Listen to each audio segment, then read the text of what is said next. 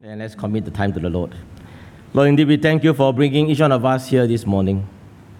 And I pray, Lord, as we come with all the things that we came with, challenges that we have been going through for the weeks, days, months, I pray, Lord, that your word will speak to us, that we'll encounter you, and we will live this century, live this time of singing your word, fellowshipping, and listening to your word, encouraged and refreshed.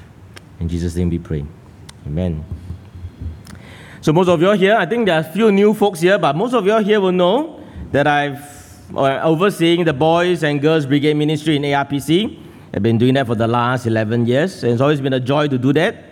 And know that the Boys and the Girls Brigade Ministry minister predominantly to pre-believers. These are students that will join the BB and the GB as CCA in their schools and most of them see BBGB nothing more than just a CCA. Students learn many life skills, and they also learn various uh, kinds of, they could do various kinds of adventure stuff, learn various kinds of adventure skills. So, from an outreach perspective, we want to teach all those things, but we also want them to know Jesus. So, the officers spend time weekly to connect with them, to teach them, to teach them God's word and to journey with them through the different life stages in their lives. And I always remind myself and my fellow officers that the boys and girls learn about our Lord Jesus, about His love, through their sight more than their hearing. So, what I meant by that, they actually eyeball us the way we live out the gospel. If our lives and the way we deal with matters of the Boys and Girls Brigade does not match up to what we are teaching about Jesus and His love, then the gospel message that we teach week, weekly amounts to nothing. So we are, I always tell them that we are the walking gospel.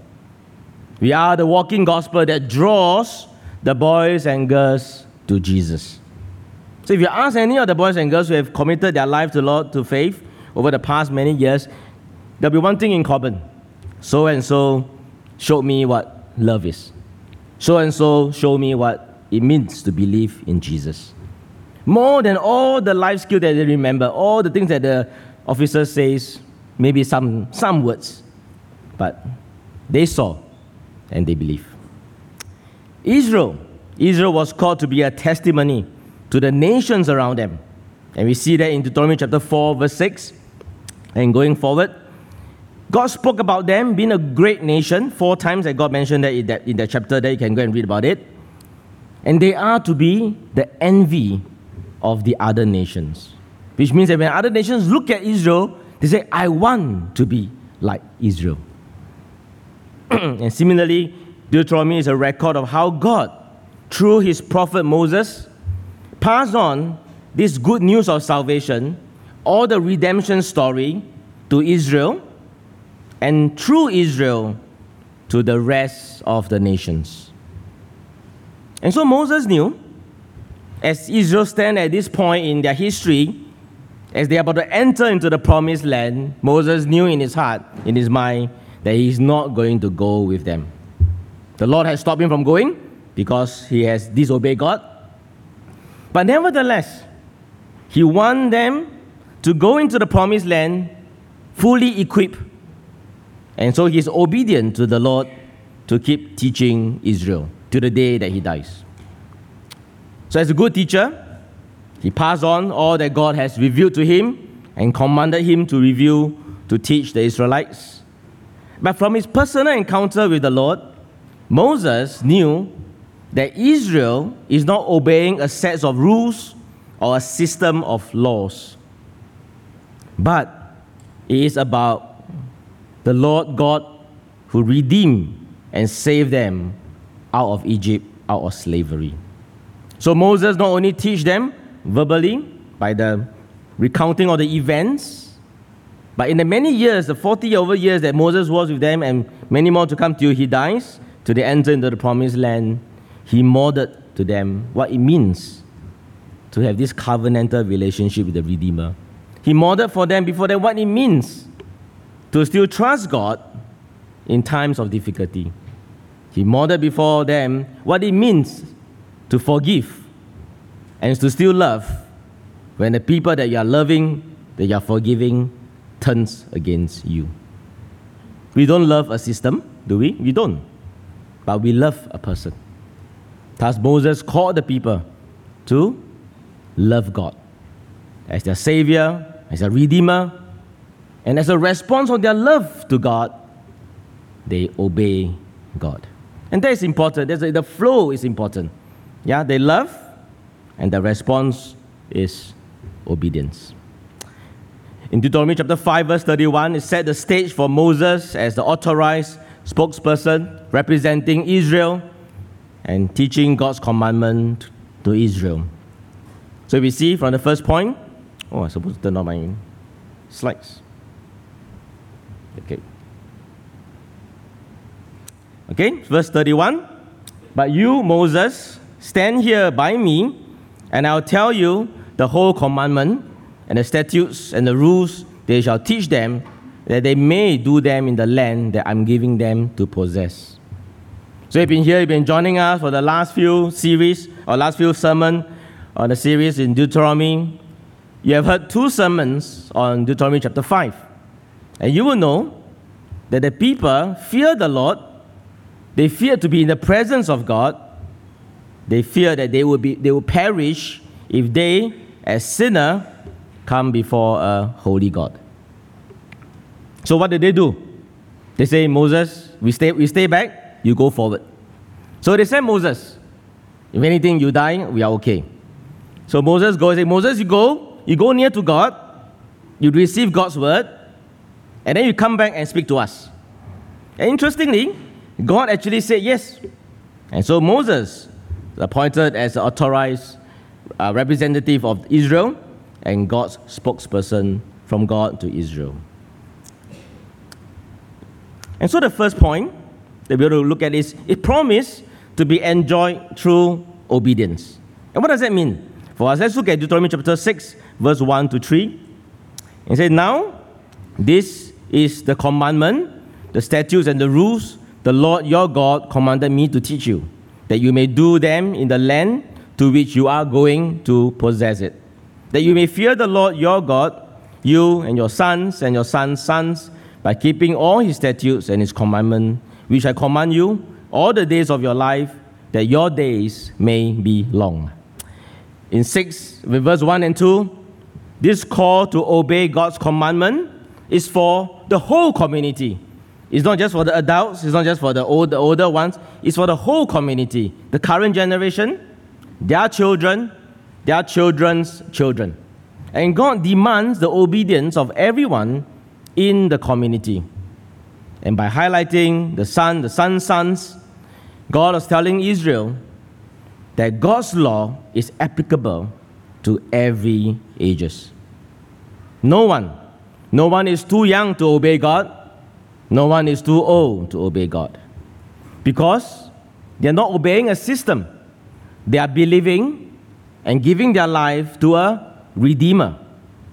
And therefore, it's never too young to have this covenantal relationship with God. The call to obey, the call to do God's commandment, is not just to dot the I and cross the T, but it's a relational obedience a relational obedience to the Redeemer. You love God, therefore, you walk in the ways of Him. And that's what Moses is telling Israel love God and walk in His ways. And then verse 3 he says, Hear therefore, O Israel, and be careful to do them. They may go well with you, that you may greatly multiply. As the Lord God of your father has promised you in the land flowing with milk and honey. Their will, their, their obedience will lead to what? The growth of Israel. And as they grow as a nation, they're going to enjoy the blessing of the land. And where did this come from? It goes all the way back to Genesis 12, when God promised Abraham in Genesis 12 that his descendants will be as numerous as the sand on the shore and the stars in the skies. And they will be blessed, and through them, others will be blessed as well. God has never forgotten this covenant. God has never forgotten this promise. And here, actually, Israel stand at a very pivotal point in history where they're going to stand and they're going to witness God unfolding his blessing first on Israel and then through Israel to the nation. And therefore, God says, I will bring you in to the land flowing with milk and honey. So, what does it mean to live in a land filled with milk and honey? Slimy, wet, full of ants? Nah. It's not a literal sense of milk and honey, but it's a description of providence, providence that is more and beyond. Milk represents the farming and the sheep rearing industry that Canaanites are very kind it's part of their, their, their, their livelihood. And honey, likely, represent the provision of what is readily available in the wild. And so God is telling them, the farmed, the wild, you have everything that you need to live in this land. As you enter the land, the land is going to be handed over to you by none other than God and God Himself. So God is revealing to Israel the goodness of obeying and doing God's command, the goodness of believing, trusting, and loving their Savior. So when they set their vertical relationship right with God by worshiping God, that's the first half of the, the Ten Commandments, then they will, God will enable them to manage their horizontal relationship, the next sets of the commandment. And they will do that with God's help they're able to do that in a godly fashion. And the outcome of that living out of God's commandment in God's land will lead to joy, will lead to promise, and will lead them to love God. And that's what God is telling Israel. Israel has been re- re- re- rescued from Egypt to live in the promised land under the law of God. And when they do so, nations around them will want to do likewise. They want to say, I want to have the law that you have. I want to have the God that you worship. And that is in Deuteronomy chapter 4, verse 6 to 9. So, what is Israel to hold on to? What is Israel to obey? So, we know in chapter 5, Moses recounted the Ten Commandments. And then in chapter 6 here, he kind of summarized the Ten Commandments into this Shema, the important summary of the commandment as Hear, O Israel. And what are they to hear? Sorry, what are they to hear in chapter four, in 6, verse 4 to 6? Hear, O Israel, the Lord our God, the Lord is one. And you shall love the Lord your God with all your hearts and with all your soul and with all your might. And these words I've commanded you today shall be on your heart. So the Lord is a Lord of the, the Lord of promise, is that one God that Israel is to obey. So when Jesus was asked by the Pharisees, what was the greatest commandment? What did Jesus answer? Jesus quoted and recited the Shema. So a few portion there. If you want to take down the notes, you can go and read it. In Matthew, in Mark, in Luke, Jesus echoed the words of, Hear, O Israel, the Lord your God is one God. And even till today, if you ask any Jews, they will recite this twice a day in the morning and in their evening prayers. And so the praise, the, the phrase, Hear, O Israel, rings throughout Deuteronomy. And Moses is following this pattern of the wisdom tradition of portraying a parent calling a child to attention to listen to the good teaching that the parent is going to bring before the child. In Proverbs chapter 1, verse 8, wisdom called the hearer my son, and commanded my son, the hearer, to listen to him as his father. And likewise, here, God is using this wisdom tradition language to summon Israel, his son, to hear and to listen to what God is going to reveal about Himself. Not a set of law, but about Himself. So, hear, O Israel, the Lord our God, the Lord is one. So, in NIV, in ESV, if you have your Bible, either the physical form or the, or the e, e, e copy or e form, uh, you see there's a footnote there. And the footnote will tell you that there's about few translation depending on where you put the verb is. Right, because the Hebrews has no verb.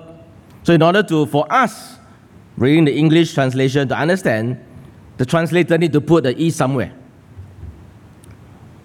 But wherever that they put, whether the Lord is God and the Lord is one, or the Lord God, the Lord is one, it doesn't change the message that God wants Israel to understand, but it affects the emphasis through this Shema. So we'll follow the, the rendering in ESV and NIV, and ESV and NIV kind of translated it as the Lord our God, the Lord is one. yeah, sorry. Yeah, the Lord is one. And what, what are the possible meaning for this? A few possible meaning. One, the Lord is one, as Yahweh, the Lord is a unity, one and not many. Second possibility is the Lord as one is Yahweh is united in his will and in his purpose. The third one, the third possible one is the Lord is one as in Yahweh, the Lord is the only God, not only for Israel, but for the whole universe.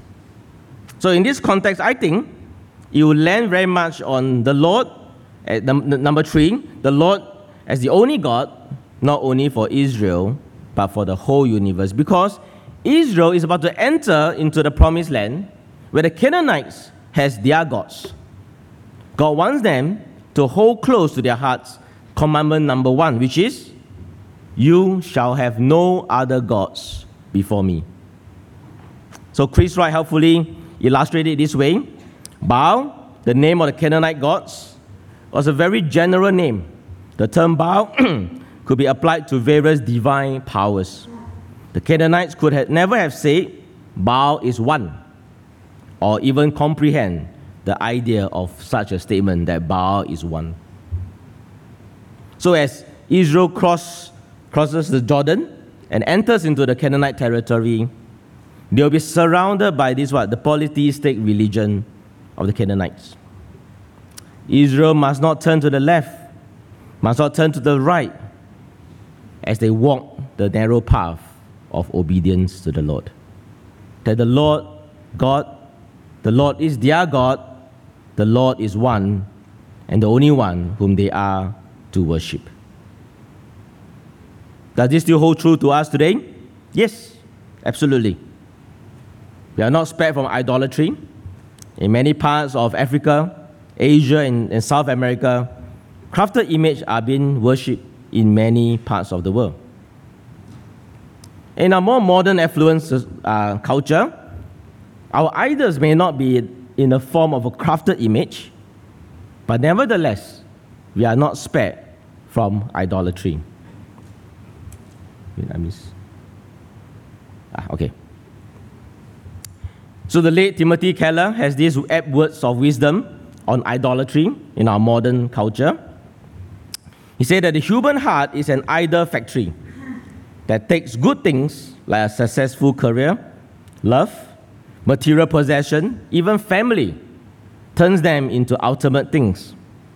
Our hearts defy, uh, dignify them as center of our lives, defy them as center of our life, because we think that they can give us significance, security, safety, fulfillment if we attain them. So ours may not be in the form of a crafted idol sitting somewhere in a house, but ours could be the things that God has given to us, and we turn them into something that we worship. So idolatry is real. For Israel, is real for us. And God gave Israel this four pronged attack against idolatry. And I'll explain the first three, which I think is more applicable to us today. First is to love God 100%. And verse 5 says, You shall love the Lord your God with all your heart and with all your soul and all your mind and with all your might. The word in Psalm 103, verse 1, I guess help us to understand what does it mean to love God with all our hearts, all our soul, and all our minds. In Psalm 103, verse 1, it says, Bless the Lord, O my soul, and all that is within me, bless his holy name. See, to love God with all their hearts, their soul, and their might is to put the entire being to loving God. Okay, so in our action, they are to love God. In their thoughts, in their thinking, they are to love God. And in their feeling, they are to love God. And so that's what it means, I believe, to love the Lord with all, his, all their mights, all their heart, their, their soul, and their might. But first and foremost, God showed Israel what it means to love.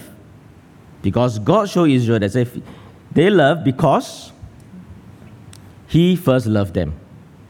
And because He loved your fathers and chose their offspring after them, and brought you out of Egypt with his own presence by his great power. So, how does Israel know love? Israel know love because God first demonstrated that love towards them. And then, when they love God, they will remember God's love for them and his rescue from Egypt. And they will remember God as their Redeemer, as well as the giver of the good things that they are about to possess. And so this will actually help them, prevent them from turning to idols who do nothing for them. Loving God continues to be the way to respond to God's love for us. God rescued Israel from the physical slavery in Egypt. But his rescue for them is also spiritual because he rescued them from Satan, who turns them away from worshiping him to worshiping all the other things around them. And likewise, through our Lord Jesus, we are rescued from Satan's grasp to worship the same and one true God. And so, what we have to do, we are to love God as the first strategy to keep us away, to keep us from turning to idols. The second one is to put God's word in our hearts. The opening passage from Psalm 119, verse 9 to 11, that we read earlier on, beautifully expressed it this way, right? How can a young man keep his way pure? By guarding it according to your word. And with my whole heart, I seek you. Let me not wander from your commandments. I store up your word in my heart that I might not sin against you. So the first one is to love God. Second way, the second strategy that God gave to Israel and to us is to put His word in our hearts. The third one is actually to pass on this salvation story, to pass on this promise to the next generation. And Israel will do well and enjoy the blessing as a nation when the old to the young know this God. Hear His word, obey them, and carefully do them in every moment of their life. And so Moses is challenging the people to do what? To diligently teach and pass on the promises, the salvation story to their children, children, children. They are to talk about God and His salvation when they sit down to chill at home, or when they rise to tend the field, to go about the town to do things. They are to talk about God. And before they go to bed, as they lie down, lay, lay, lay on the bed as a whole family, they are to talk about God. And they wake up in the first thing in the morning, they talk about God. These are time markers in it that, that encompasses every moment and every aspect of our lives. But you may be asking yourself, hey, so does it mean that every time they talk is about God, God, God, and nothing else? Nothing about farming, nothing about their lives? They do talk about that, but here's my understanding, isn't it? That if you have a conversation with somebody passionate about a particular subject, if you have, you will know that this the topic will come out again and again in various forms and various ways, right? So far, some of you know that I enjoy bird watching and I enjoy photographing birds. And so every so often, in my conversation with people, I will talk about birds. I will illustrate my points from the observation about birds. Well, that's what I'm doing to you now, right? Talking about birds. But I don't just talk about birds, is it? I talk about God, I talk about Apple devices, I talk about coffee, I talk about plants. And these are some of the passion points that I have. And if you talk to me long enough, talk to me, you'll hear some of this coming up. And so it's quite natural, isn't it, for us to talk about things that we are passionate about as the moment arises. So the point is this, right? That when we are passionate about something, or a topic of idea grips us, it will surface in our conversation with one another. So for Israel, what must they be passionate about? What must grip them to the point where they will talk about it? God's rescue of them from slavery to the promised land. God's commandments that God is giving to them so that they can live well in the land. Thus, they have to talk about it with their children, their children, children. And furthermore, the main way of Israel communicating history at a point in time is via what they call oral tradition. Key historical accounts are passed on verbally. So for Israel, it's more than a commandment that they are to pass down.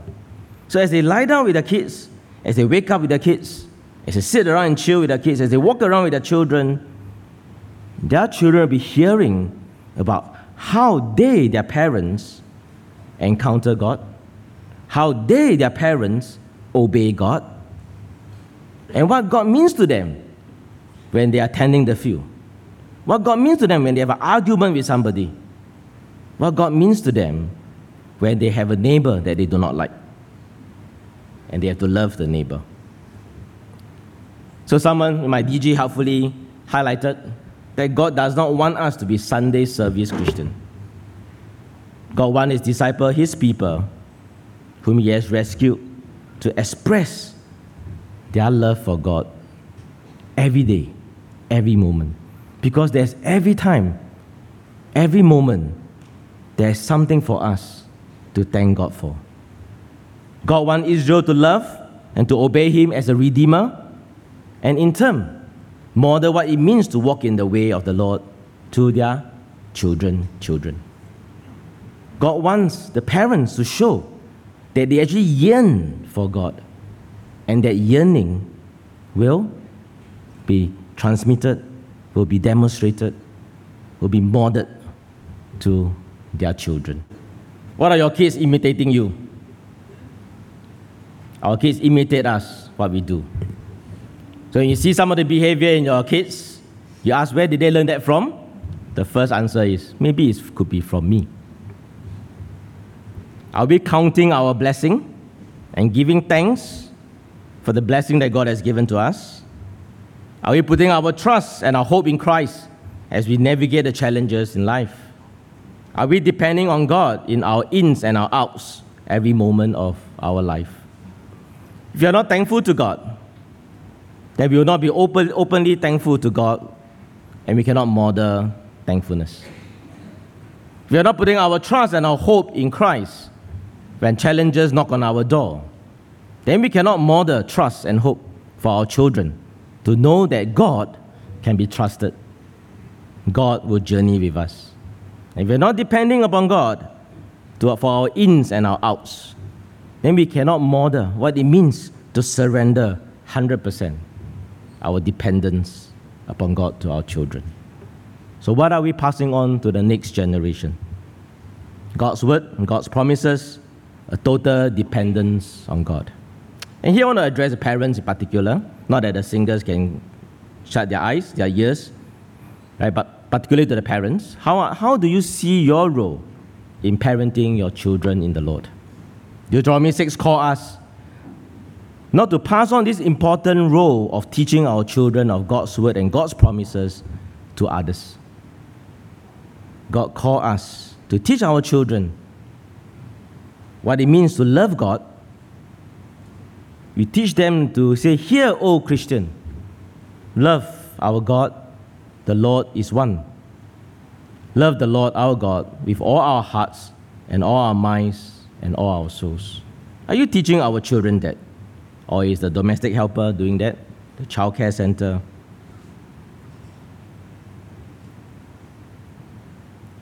God wants us to, dem- to model what it means to live in Christ. The worst case, you say, oh yeah, yeah, no, I don't, I don't, I don't relegate, I don't kind of pass on to my helper, my grandparents, you know. But maybe children church. Every Sunday, I just pack my kids to children church and expect the teachers to teach the children enough of spiritual truth to last them for the whole week. Then they can come back again for the next week. This is not what children church is for. If you think carefully, if the, God, the Lord call us to teach our children, then the children church on the Sunday or the Saturday is partnering with us to complement, to supplement what we are teaching our children Monday to Friday to Saturday, Sunday. They're just doing it in that one and a half hour in a more focused and more specific way. So, parents, I hope that you think differently about children church. They are not to take over what you are teaching your children, they are to supplement what you are teaching your children for the whole week.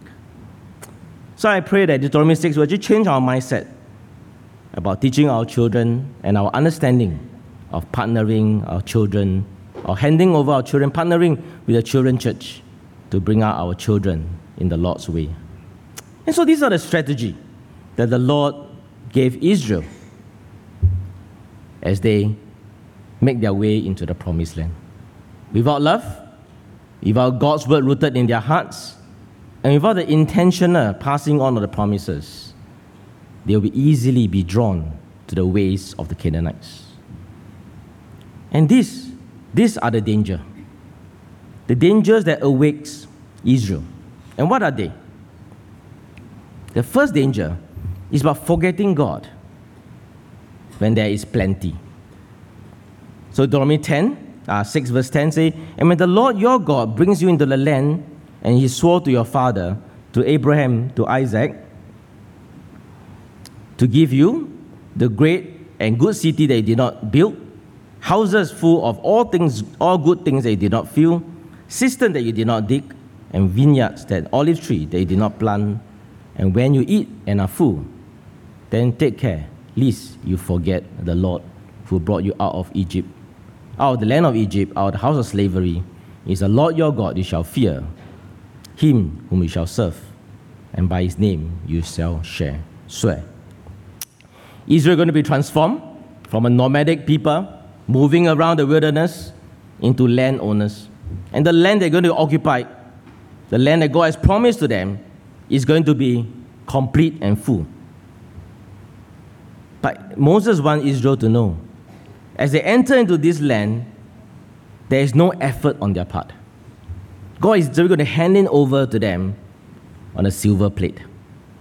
The land that they're going to occupy be filled with milk and honey, good and great city, houses full of good things, cistern full of water, vineyard and olive trees. And all this God is going to give to them. Maybe in our modern day term is this, right? You come across a house, an excellent living condition, newly renovated, fully furnished, fully decked out with all the Siri control, smart home devices, and with all the bells and whistles. And the owner saying, I give it to you. Israel going to go woo and ah over all these new gifts. And then what will happen? The danger is God wants them they will forget God. Fullness can lead us to forgetfulness, especially forgetfulness from where they came from and what Yahweh has done for them. See, God does not give us the gifts to draw us away from Him. And so we have to ask ourselves, isn't it? What has God blessed me with? Actually, how has that distanced me from God. The quote on idolatry is very apt, isn't it? A much needed career, yes, but it's making you work long hours, missing church, missing DG. Is that what God has given you the gift for? So I'm always encouraged by folks when I talk to them how they take a stand to guard family life, DG life, church life from their daily grind of work. And the gift of a beautiful baby. But then after the baby is born, life revolves around that baby. And you stop going church because the kids need to sleep. You start going DG because the kids need to sleep at 7 o'clock.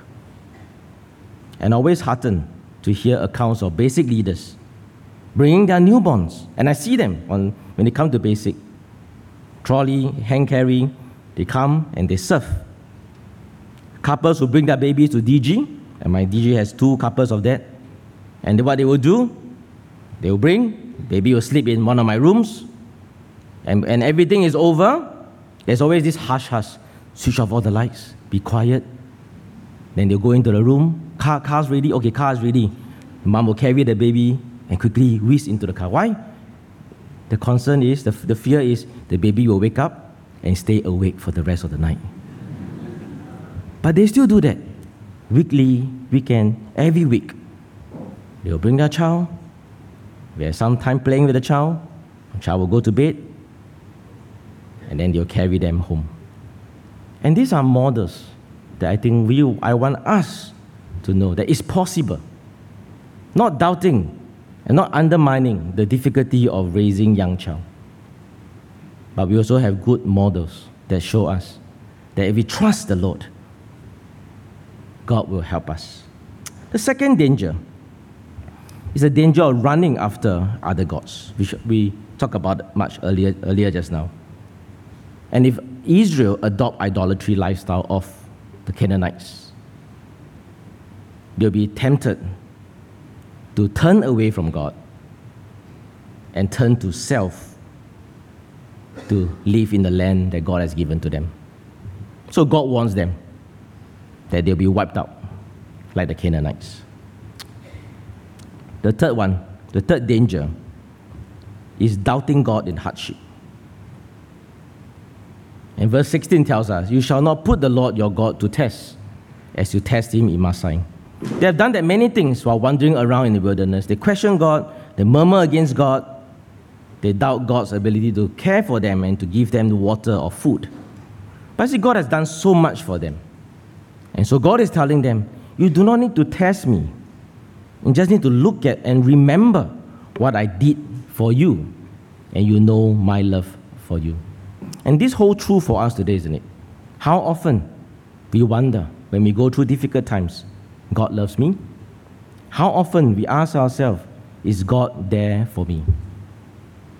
And so the way to navigate away from this danger is to diligently keep God's command, to do what is right, and going back to the strategy that God has given to us to turn us away from all this distraction and to keep us to the straight, straight and narrow path.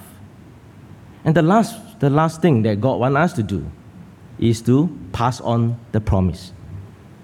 As Moses concludes his exposition of the Ten Commandments, he points them to a very practical yet important question that the next generation will ask. In verse 20, he says, When your sons,